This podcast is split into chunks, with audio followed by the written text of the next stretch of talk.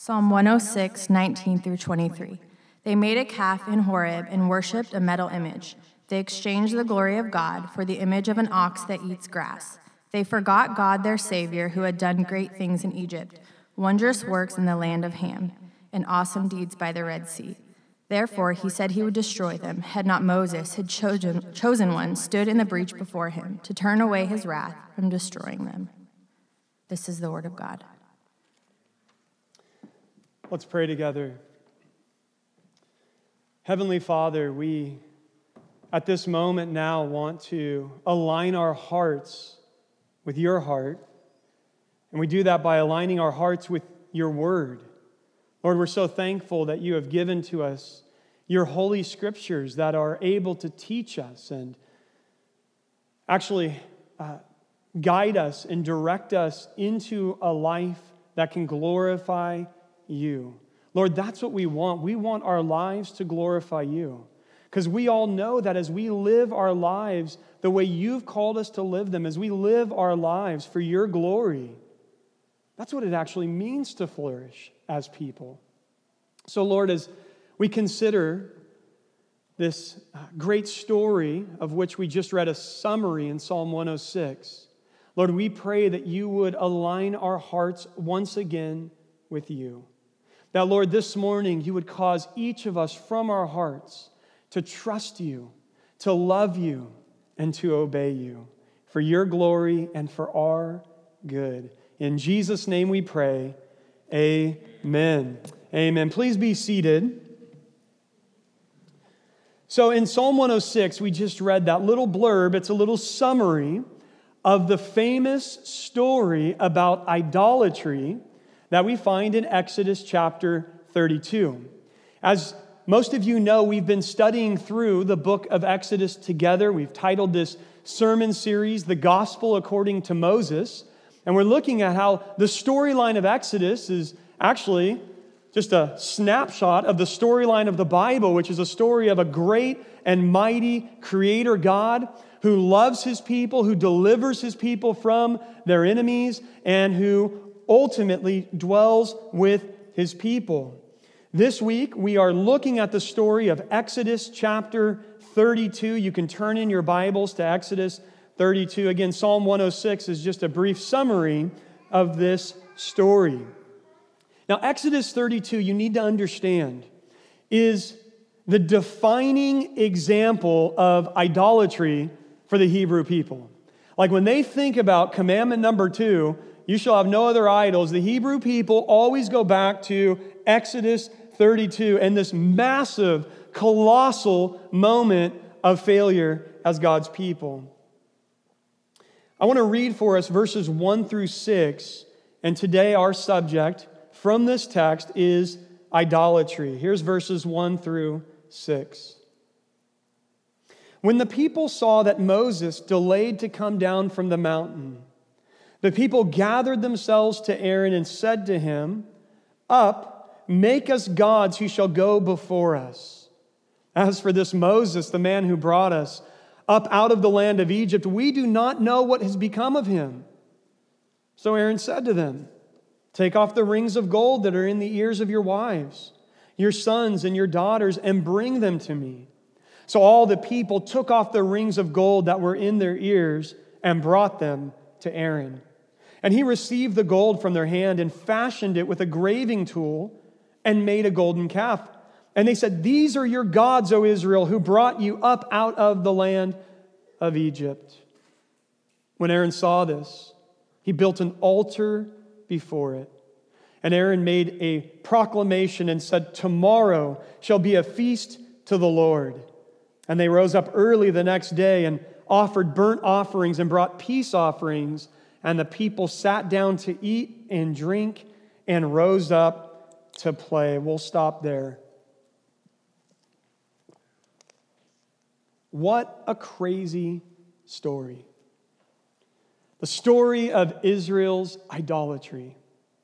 Now, we need to understand this morning that when we talk about idolatry, what we're really talking about is worship.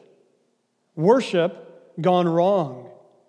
See, human beings are hardwired for worship. It is innate within us as humans created in the image of God. We notice from the story here that God's people, the Israelites, were not content with nothing to worship.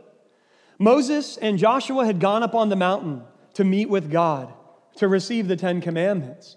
And they had been gone for some time, and the people get antsy in their spirit. And it's like, we've got to have something to worship. Okay, enough is enough. Aaron, make us a God.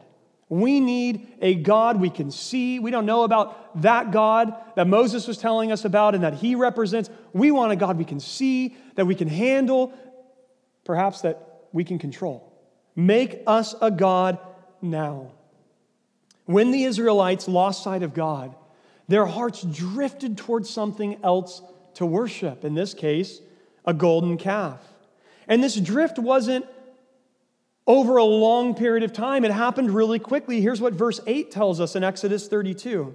God's talking to Moses now, and he says, They have turned aside, you can underline it, quickly out of the way that I commanded them. They have made for themselves a golden calf and have worshiped it and sacrificed to it. So, very quickly, they lose sight of God and they need to prop up something else to worship. Worship is hardwired into us as humans. Romans chapter 1 teaches us this so clearly. In Romans chapter 1, the Apostle Paul is going to make this sweeping assessment of human nature. Here's what he writes in Romans 1 18 through 23. For the wrath of God is revealed from heaven against all ungodliness and unrighteousness of men, who by their unrighteousness, here's what they do suppress the truth. For what can be known about God is plain to them, because God has shown it to them. For his invisible attributes, namely his eternal power and divine nature, have been clearly perceived ever since the creation of the world in the things that have been made. So they are without excuse. For although they knew God, they did not honor him as God or give thanks to him, but they became futile in their thinking and their foolish hearts were darkened. Here's the key claiming to be wise, they became fools and exchanged the glory of the immortal God for images resembling mortal man and birds and animals and creeping things. Here's what Paul's saying. All people, doesn't matter where you were raised, where you were born, doesn't matter if you're alive in the 21st century or the first century, all people have a basic knowledge of God as creator, and it comes to us through what theologians call natural revelation. The psalmist said that he could look at the stars in the sky and it declared the glory of the Lord. When you look around the world, when you see a brand new baby, when you stand at the top of Half Dome in Yosemite and you just look, intuitively people go, Somebody did that. There's something behind that. That's why people all throughout history have been worshipers. People have always been religious because we are hardwired for worship. Everyone has a basic knowledge of God as creator, but Paul says here's the fundamental problem in the world many people suppress that knowledge and they start looking away from the creator as God to things within the creation, to idols. So, church, we have to understand this morning we are all worshipers. All of us put our hope in something. Every single one of us is finding significance and meaning and purpose from something. Every single one of us fear losing something in your life above everything else that you have. And that thing is the thing that we worship. And listen to me this morning. If that thing that I'm kind of prodding at right now is anything other than God, that thing's an idol. That thing is a counterfeit God. So the question this morning for all of us is not, do you worship? No, the question is, who or what do you worship? The human heart in this way is like a river. Think about a river. A river is always flowing. You can't stop a river from flowing. All you can do is direct the flow of the river. And it's going to keep on gushing, keep on going. Now, some of you are going, wait, what about when we build dams? Don't we stop rivers? I already thought of that. No, dams do not stop rivers. What do dams do? They cause the water to actually start flowing upward and outward, and dams actually have to release a little bit of water so they don't get overrun. The point is with a river, that thing is always flowing. Our only option is to direct the flow of the river. In church, listen this morning. Your heart as it relates to worship is always going to worship. The only choice you get is directing where that worship will go. Either you worship the living God or you worship something less than God, an idol, a counterfeit, false God. Well, let's define our terms. What is idolatry? If you're a note taker, you could write this down. If you're not, that's okay. I think I read on Instagram like 95% or 99% of CEOs don't take notes. So I'm not going to judge you if you don't, you're just a boss. But if you take notes, you can write this down. What is idolatry? Idolatry is the perversion of worship, it's worship gone wrong. Idolatry is putting something or someone in the place of God and looking to it or them to provide what only He can provide. We'll leave that up there for a moment. Idolatry is the perversion of worship. It's worship gone wrong. Idolatry is putting something or someone in the place of God and then looking to them or it to provide you with what only God can provide. For the Israelites, 3,500 years ago, in the wilderness of Sinai, they put a golden calf in the place of God. And notice this is so significant. Aaron and the others attribute the work of the true God, the work of Yahweh, who had destroyed Pharaoh and destroyed Egypt and brought them out of slavery and parted a Red Sea. They attributed that work, the thing that only God could do for them, to this golden calf. Look at verse 4 again. Aaron received the gold from their hand and he fashioned it with a graving tool and he made a golden calf. And they said, check this out, these are your gods, O Israel, who brought you up out of the land of Egypt. This golden calf, that's your God that did this amazing work of deliverance. So they committed idolatry. They put a golden calf, they learned this one from the Egyptians, in the place of God. And with, when people put anything in the place of God, it's a big deal. How do we know that, Pastor Daniel? I mean, it's not like God gave us a list of, like, I don't know, the top 10 things that we shouldn't do that we could fact check this against. Or wait, He did. Of course, the 10 commandments. What tops the 10 commandments? Commandments number one and two are directly related to who we worship. Commandment number one you shall have no other gods before me. Let me make myself more clear. Commandment number two you shall not make for yourself an idol. No wonder when Moses comes down the mountain with these Ten Commandments, and one and two are on tablet number one, and he sees those being violated, he's just like, okay, I got to just drop these. Let them shatter on the ground. It's like we are utterly failing at this new covenant relationship with Yahweh. I know some of us this morning, up to this point, are like, hmm, this has been a very interesting introduction, Pastor Daniel, but can we have a sermon on something relevant? I mean, I got 99 problems, but idolatry isn't one of them. Don't be so fast. Idolatry is not an Old Testament issue only. 1 John 5 21, we read this Little children, keep yourselves from idols. How about 1 Corinthians 10 14? Therefore, my beloved, flee from idolatry. Now, idolatry was rampant in the Mediterranean world at the time of the New Testament. That's why the apostles are writing against this in the New Testament. But idolatry is still rampant today. It's just not quite as obvious. Pastor Tim Keller, in his great book, Counterfeit Gods, writes this, and I quote We may not physically kneel before the statue of Aphrodite, but many young women today are driven into depression and eating disorders by an obsessive concern over their body image. We may not actually burn incense to Artemis, but when money and career are raised to cosmic proportions, we perform a kind of child sacrifice, neglecting family and community to achieve a higher place in business and gain more wealth and prestige. End quote. So helpful. Because too often when we think about idolatry, we think of what we're reading in Exodus 32, we think about golden calves.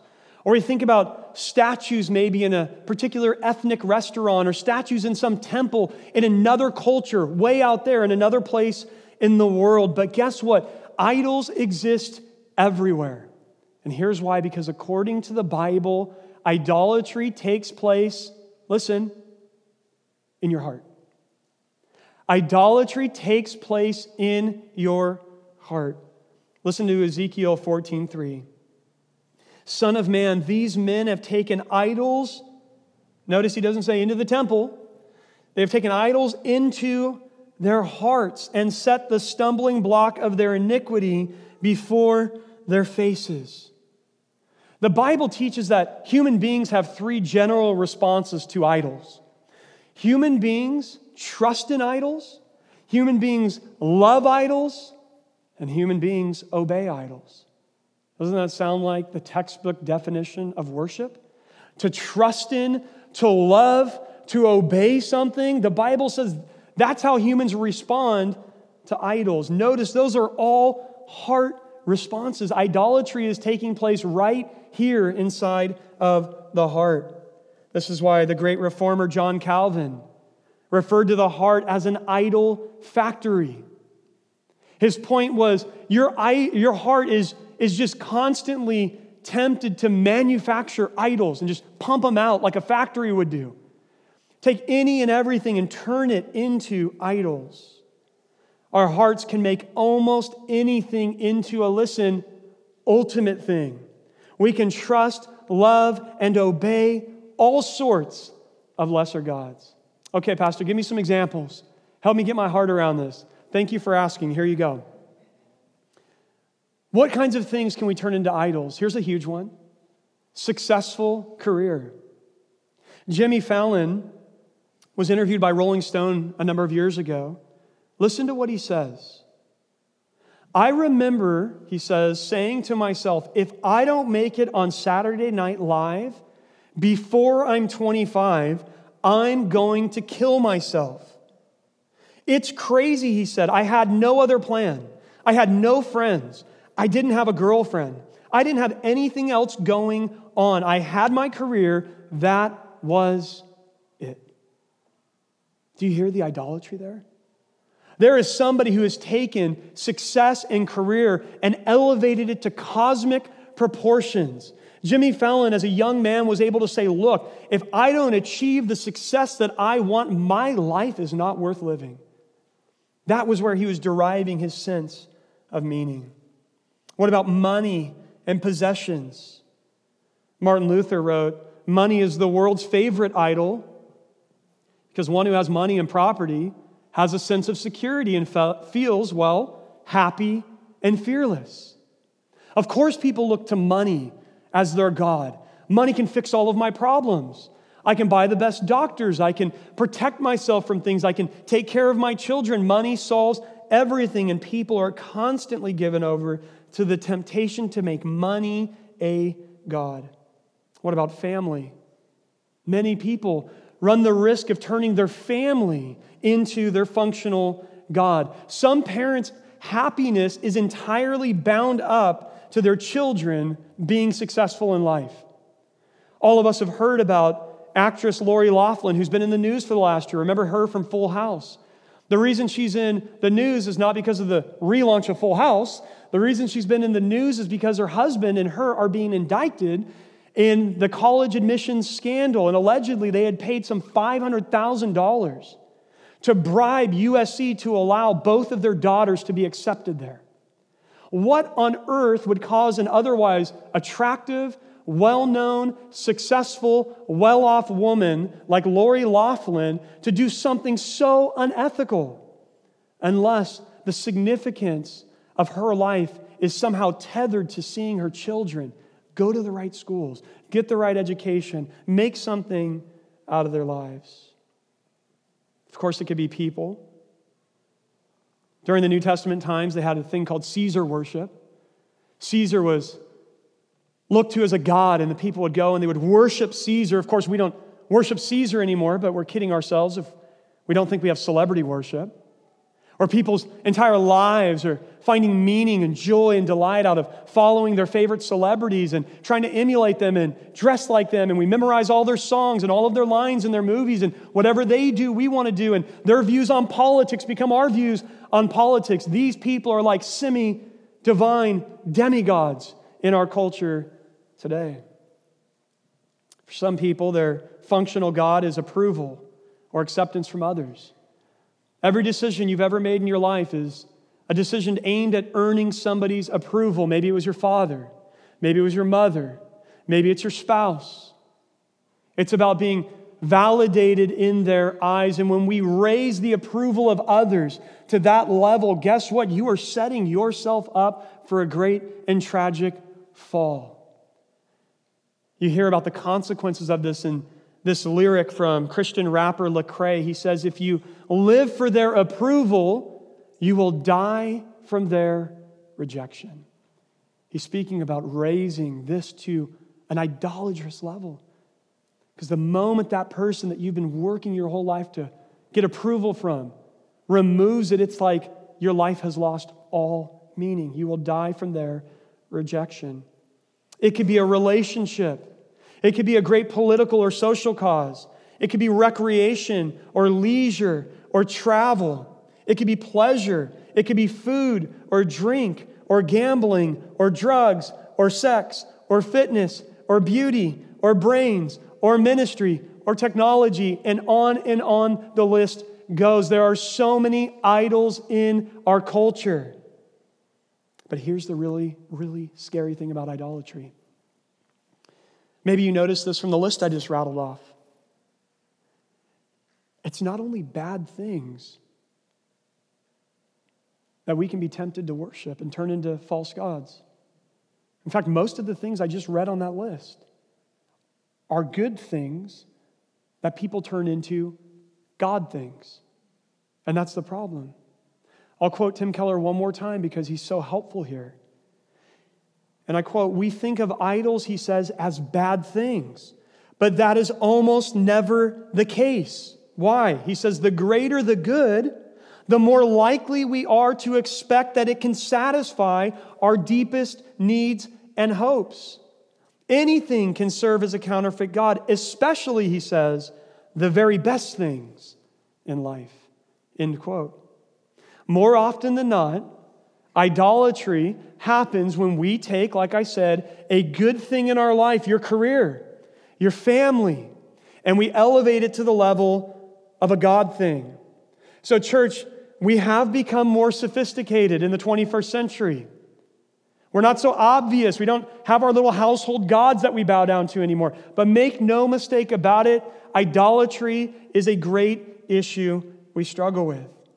So, how would somebody discover the idols of their heart. Let me talk to the note takers again. I've got five things for you. Five questions you can jot down in helping us to discover our idols. I shared these when we were teaching on the Ten Commandments. Question number one Who or what do you love most? Question two In whom or what do you trust? Question number three who or what do you live for? Or the inverse of that, question number four Who or what can you not live without? And finally, question five Where do you invest your time, talent, and treasure most? If you want a homework assignment this week, which nobody in the world ever wants, um, But if you would humor your pastor, get alone with those five questions and just sit and just ponder and just think and just be really, really honest before the Lord about how you answer those questions. Because if you can get to the answer to those questions, you can identify the thing that you are really worshiping with your life. And it's important that we get to the bottom of this because, as I'm trying to say this morning, idolatry is a big deal. Why? Well, because God says so, but we won't stop there. That never works with our own children. So I'd be naive to think that's going to work with God's kids either. So let me give you four reasons why idolatry is lame this morning. Four reasons idolatry is lame. Number one, which is pretty obvious idolatry foolishly exchanges the true God for false gods. Foolishly exchanges the true God, the Lord Jesus Christ, for false gods. Romans 1 22 and 23. Claiming to be wise, they became fools and exchanged the glory of the immortal God for images resembling mortal man and birds and animals and creeping things. So, idolatry commits a great and foolish exchange. You can have the real God, and you say, No, I'm going to exchange that for a false God, a fake God. Number two, why is idolatry lame? Because idolatry is built on lies. Romans 125 says because they exchanged the truth about God for a lie and worshiped and served the creature rather than the creator who is blessed forever. Amen. Idolatry is built on a lie. The idols of this world come to your heart and they whisper a bunch of seductive lies like this. An idol comes to you and says to you, Hey, hey, I will satisfy you. You know that gnawing sense of dissatisfaction in your life? I'm what you're looking for. If you get me, you will be satisfied. That's a lie. Idols come to us. They say to us, Hey, if you have me, your life will be filled with purpose. Give you that purpose that you've always searched for. Idols come to us. If you have me, you will be protected. You will be safe. You will be secure. You will be in control. It's another lie. Idols come to us. They lie to us and they say, If you have me, your life will be worth living. If you don't have me, your life will not. Idolatry is lame because idols or idolatry is built on lies. Number three, idolatry is lame because idols cannot help you. We just have to get this into our hearts and heads. Idols cannot help you. They're inanimate objects. They're inanimate objects more often than not. Like, how did it not occur to anyone in Exodus 32 that a few hours before they're worshiping this golden calf, it was nothing more than their jewelry? Like, like, how did they all miss out on that? Like, we were just wearing our God on our ears and around our necks. And now we're bowing down and worshiping it. You know, the Hebrew prophets are later going to start making a mockery out of this very idea. Here's Jeremiah's take at it. This is Jeremiah 10:5. He says, Their idols are like scarecrows in a cucumber field. Like just stuck there, right? Scarecrows in a cucumber field. And they cannot speak, he says. They have to be carried, for they cannot walk. He's like, How ridiculous is this? You have to take your idol and carry it because he doesn't have legs or can't walk himself, and then it just stays there. It can't walk, it can't move, it has to be carried and put into place. He says, Do not be afraid of them, for they cannot do evil, neither is it in them to do good. He's like, Hey, your idol is like not real. Can't do anything for you. Or consider Isaiah in Isaiah 44. This is a great passage. You should totally read it sometime. Isaiah says, Look, there's this carpenter, and the carpenter goes out into the forest. And it sounds like I'm setting up a joke, but I'm not. Well, I kind of am because the Hebrew prophets are joking about this. But Isaiah says there's this carpenter, he goes into the forest and he sees a tree. So he takes his axe and he fells the tree. And he looks at the wood laying on the ground and he says to himself, What should I do with the wood? He goes, Okay, I've got a great idea. I'm hungry. With half of it, I'm going to chop it up into firewood. And he does. And he builds himself a campfire and he cooks lunch on it. Then he goes, Wow, well, I've still got another half of wood. What should I do with that? The light bulb comes on. He goes, I've got a great idea. I can use that wood to make a God that I can worship and that can deliver me. And so he does. He gets out his tools and he fashions this into a wooden God, and then he sets it up. And he literally, this is Isaiah chapter 44, verse 17. He prays to it and he says, Deliver me, for you are my God. He's talking to a tree, people. Like, that's how ridiculous this is. And that's Isaiah's point. Like, you, you just cut that down in the woods and you turned it into your own God, and now you're asking that piece of wood to deliver you? Isaiah is like, Your God can't save you. Your God is lame. Your God is nothing. Your God has no power. Of course, there's the great story in Genesis 31 where Laban is chasing down his son in law. You thought your family had problems? He's chasing down his son in law, Jacob, because Jacob and Rachel are going back to Jacob's homeland. And Laban's like, uh, my, my gods are gone. My household gods are gone. And so he's searching around frantically. He didn't know Rachel, his daughter, had stolen his dad's gods. But he's frantically and anxiously searching for his household gods. And I'm wondering this morning, because it's such a humorous picture, is there anyone in this church who has enough issues going on your life in your life to worry about that you don't want to also have to worry about keeping track of your God? Like, is there anyone else in this church this morning who would say, Yeah, you know what? I'm actually interested in worshiping a God not that I have to keep track of, but a God who keeps track of me. Is there anyone in this church this morning who's more interested in having a God who can't get stolen or dinged or needs to be upgraded because your neighbor got a later model than your God? The only way we can make that happen is by turning away from lesser gods and worshiping the one true God. Idols cannot help you. Fourth and finally, idolatry is lame because it's the root of all other sin. Romans 1 24 and 25. Therefore, God gave them up in the lusts of their hearts to impurity, to the dishonoring of their bodies among themselves. Why did God do this? Why are they given over to impurity? Because they exchanged the truth about God for a lie and worshiped and served the creature rather than the Creator who is blessed forever. Amen. Paul's saying all of this other sin that I'm describing in Romans 1 is the result of a more foundational sin called idolatry. In other words, idolatry is the problem beneath all of your sinful problems.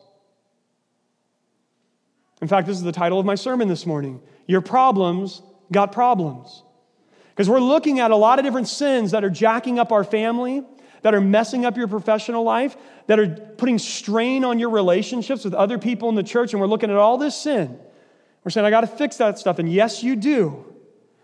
But the cure is by getting underneath all that and addressing the idolatry in your heart.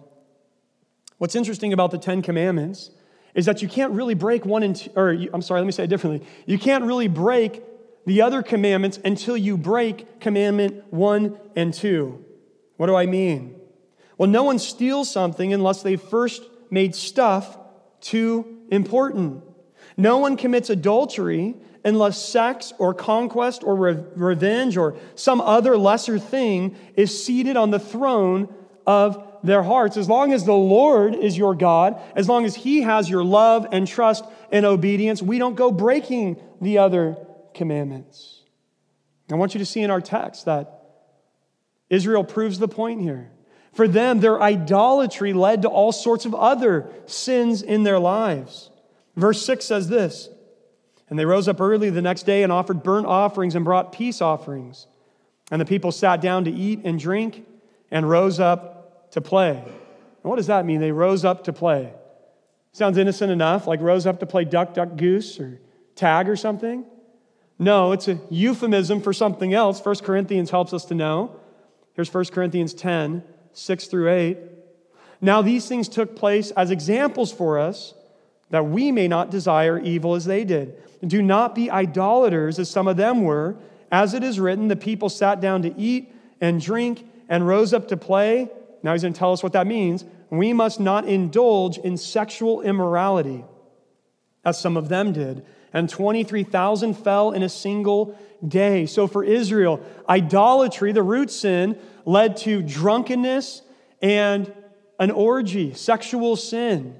Also, the sin of idolatry led Aaron to lie to his brother Moses. Look at verse 21. So Moses comes down the mountain. He goes to the man he left in charge. Verse 21 Moses says to Aaron, What did this people do to you that you have brought such a great sin upon them? And Aaron said, Let not the anger of my Lord burn hot. You know these people, they're set on evil. For they said to me, Make us gods who shall go before us. As for this Moses, the man who brought us up out of the land of Egypt, we do not know what has become of him. Verse 24. So I said to them, Let any who have gold take it off. So they gave it to me, and I threw it in the fire, and out came this calf. Like lamest excuse in the history of the world. Moses comes to his brother, the high priest of Israel, and he says to him, What did these people do to you? Did they put a gun to your head? What did they do to you that you would commit such a great sin? And I love Aaron's response. He says, I don't know, the people made me do it. I blacked out. I just threw everything in the fire, and out came the gold calf. And Moses is just angry. He's furious, we read in the text. So notice there that idolatry, yes, it led to drunkenness and sexual sin. For Aaron, it led him to lie to his brother. Idolatry is leading to all of these other sins. Let's recap at this point. Everyone is a worshiper. Idolatry is worship gone wrong.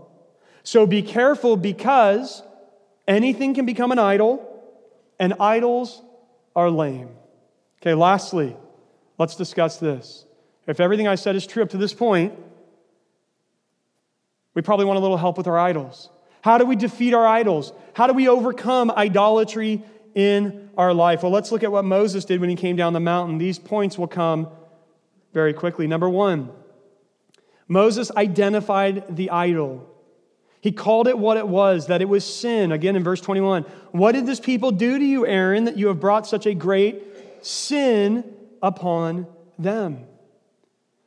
It begins with identifying and calling your idol what it is. This isn't just a guilty pleasure in my life. This isn't just something. This is if you have an idol, you have to call it what it is, that it's actually sinful before God and therefore needs to be repented of or turned away from. So many people, myself included at times, live in denial about the idols of their lives. You talk to a drunk or somebody who's addicted to drugs. They say, I'm not addicted. I could stop this at any point I want to. Or you talk to somebody about something that you see, a friend in your life, and you see this thing is controlling them. This thing is dominating. This is causing them to actually make decisions in their lives that are like going against God's word. And you try to point it out to them, and they go, No, no, no, this, is, this isn't an idol. Don't judge me, bro. It's not like that. It begins by identifying the idol. Number two, Moses removes the idol. I love what one commentator said. He said, Idols can't be managed, they must be destroyed. Look at verse 20. Here's how Moses destroys the idol. He took the calf that they had made, and he burned it with fire and ground it to powder and scattered it on the water. And he said, You guys want something to drink? Here's something to drink. And he made the people of Israel drink it. Moses takes their idol says, Oh, this is your God, really? Okay, stick it in the fire. He grinds it down to powder, mixes it in their water, and gives them something bitter to sober them up with. He destroys the idol, and some idols must be destroyed. If you have a drug addiction, that's not something you manage. Well, I'm just to like go to like half usage on this thing, man. I'm to cut back a little bit. If you have a drug addiction, you have to destroy that idol. If you have a gambling addiction, you don't, well, I'm just going to gamble half the time, half my money now. Destroy it. Now, obviously, this works really good for some idols and not so good for other idols. Right? If you've made career your idol, it's not going to work out too well for you to leave church today and go, boom, I've got it. My idol is my job. Okay, here's what I'm going to do I'm never going back to work again. Boom, destroyed my idol. That's not going to work very long. So, what do we do with idols that cannot be destroyed? Idols that are good things that we've made into God things? Well, the answer is that we redeem them by putting them back into their proper place. And here's how look what Moses does. Third, he replaces the idol. Moses turns their worship back to God. Remember, We are worshipers. It wouldn't have worked for Moses just to say, Stop it. Just stop it. Don't ever be an idolater again. Just stop it. Okay, we're good. Let's move on. So, what does Moses do? He says, I have to turn their attention back to the Lord. The only way to deliver them from idolatry was to refocus their worship on the Lord. It was worship that got them into this mess, and it was going to be worship that would get them out of it. The Israelites had to choose who they would worship.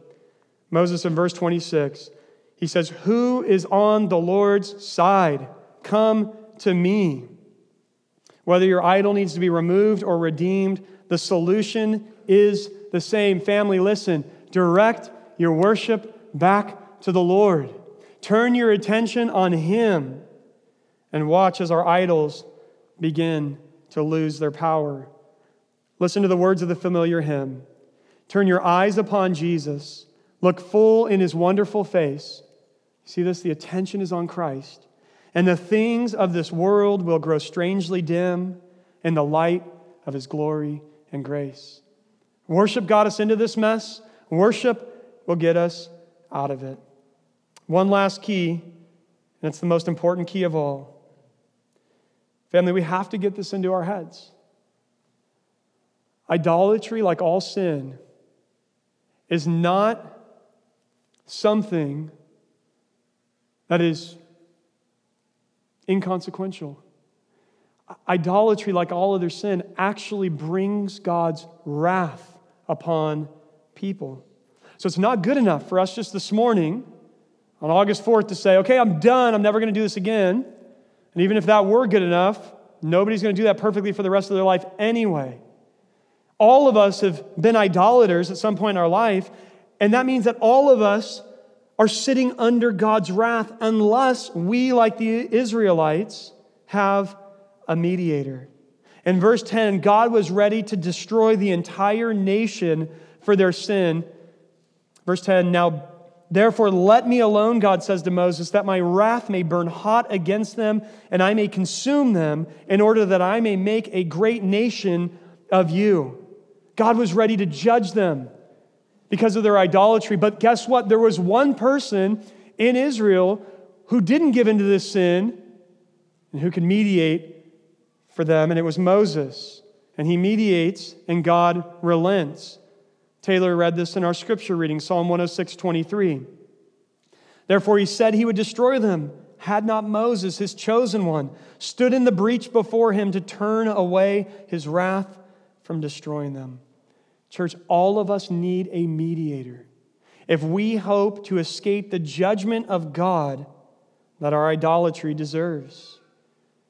And God has provided one for us, just like Moses was there for Israel. 1 Timothy 2 5 and 6. For there is one God and there is one mediator between God and men, the man, Christ Jesus, who gave himself as a ransom for all, which is the testimony given at the proper time.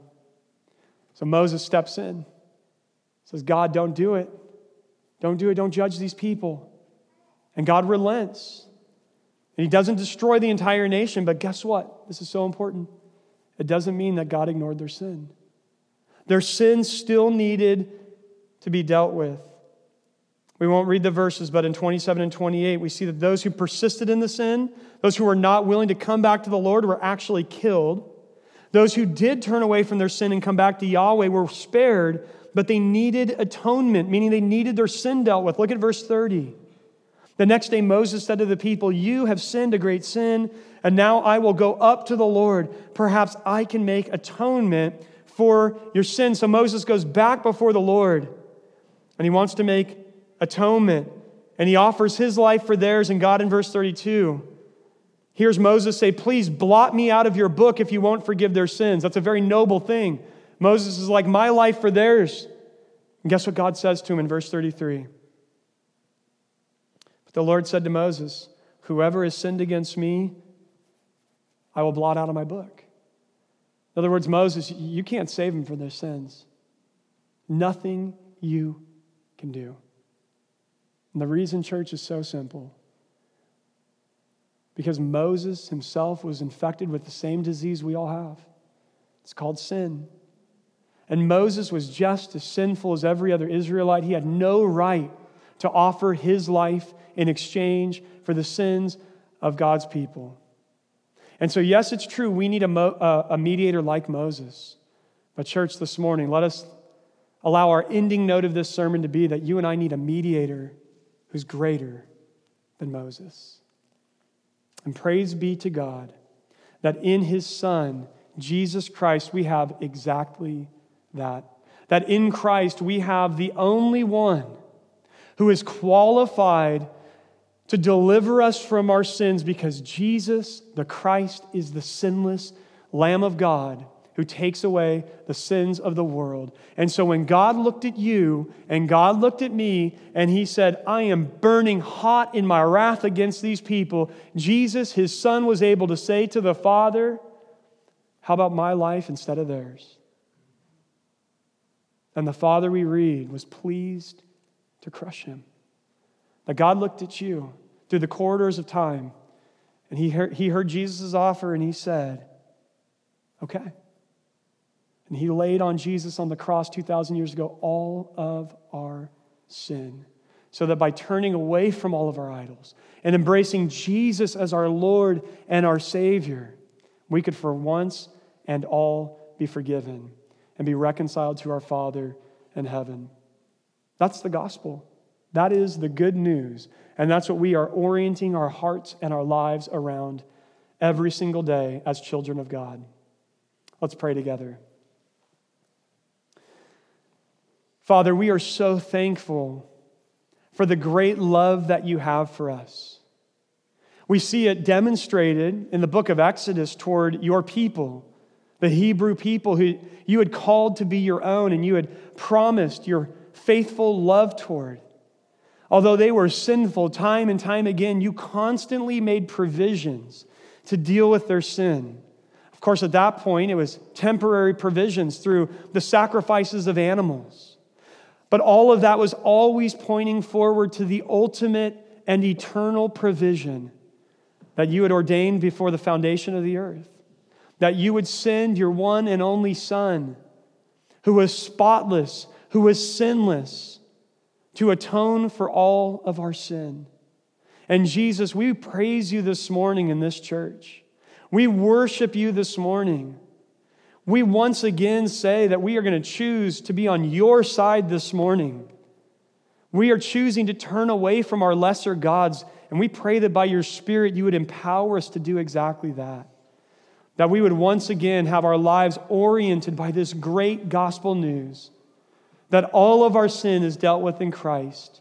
And because of Jesus, we can fully and finally and forever be the children of God. Lord, I pray for any who have joined us in our church this morning who have never made that decision. They've never looked at the sin in their lives, all of the different idols that they're choosing to treasure and love and obey, and they've never looked at that and said, it's just not worth it. I want God. I want to know the living God. Lord, I pray for any who have never made that decision. But perhaps this morning, by your Spirit, they are saying, That's what I want out of my life. I want to choose Christ. Lord, I pray that you would give them the faith to make that decision in their heart, even now, as we're praying. And to begin from this day forward to put Christ first. So, Lord, as we now sing a song of praise to you, we pray that all of our hearts and minds would be flooded with gratitude over the goodness of our God, and that we would be empowered by your Spirit to have a desire to destroy every idol in our lives, to redeem whatever idols need to be redeemed for your glory and our good. In Jesus' name we pray. Amen. Amen.